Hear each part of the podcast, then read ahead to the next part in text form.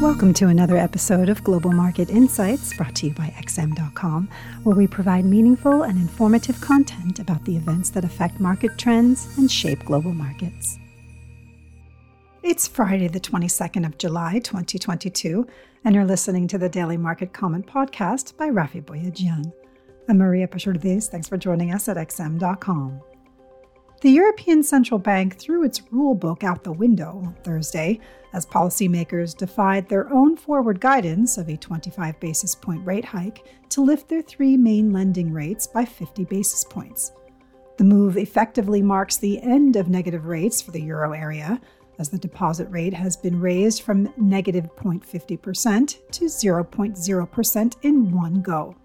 The ECB is now signaling that policy decisions will be made on a meeting by meeting basis, even as it warned that further normalization will be appropriate. As expected, the central bank also introduced its new anti fragmentation tool, the Transmission Protection Instrument, or TPI, aimed at keeping periphery bond yields in check.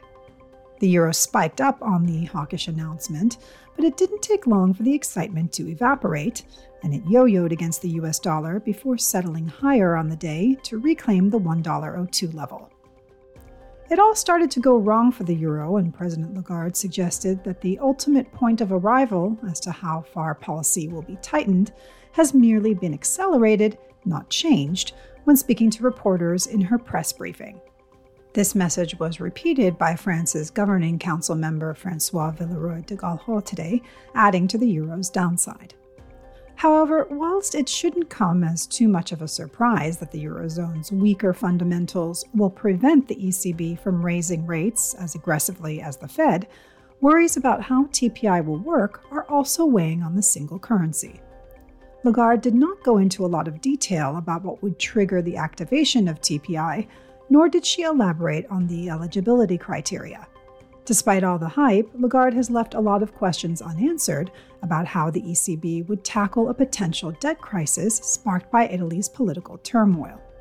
It comes after Italy's national unity government imploded, leading Prime Minister Mario Draghi to resign, and a snap election being called for September 25th. Adding to the euro area's gloomy outlook on Friday are much worse than expected flash PMI readings. Manufacturing activity declined in July for the first time in 2 years, according to S&P Global, as the cost of living crisis hit consumer spending, although input costs moderated slightly.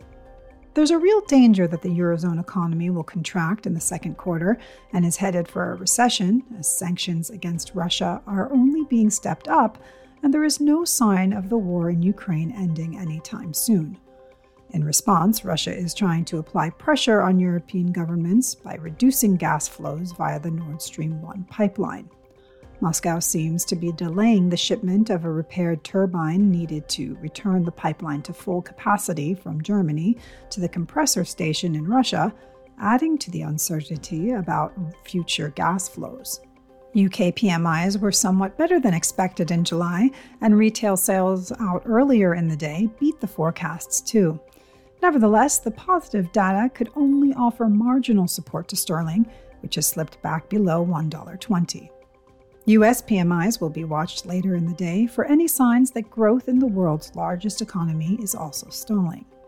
Jobless claims in America inched up again last week and have been steadily climbing since April, raising worries that the labor market is cooling.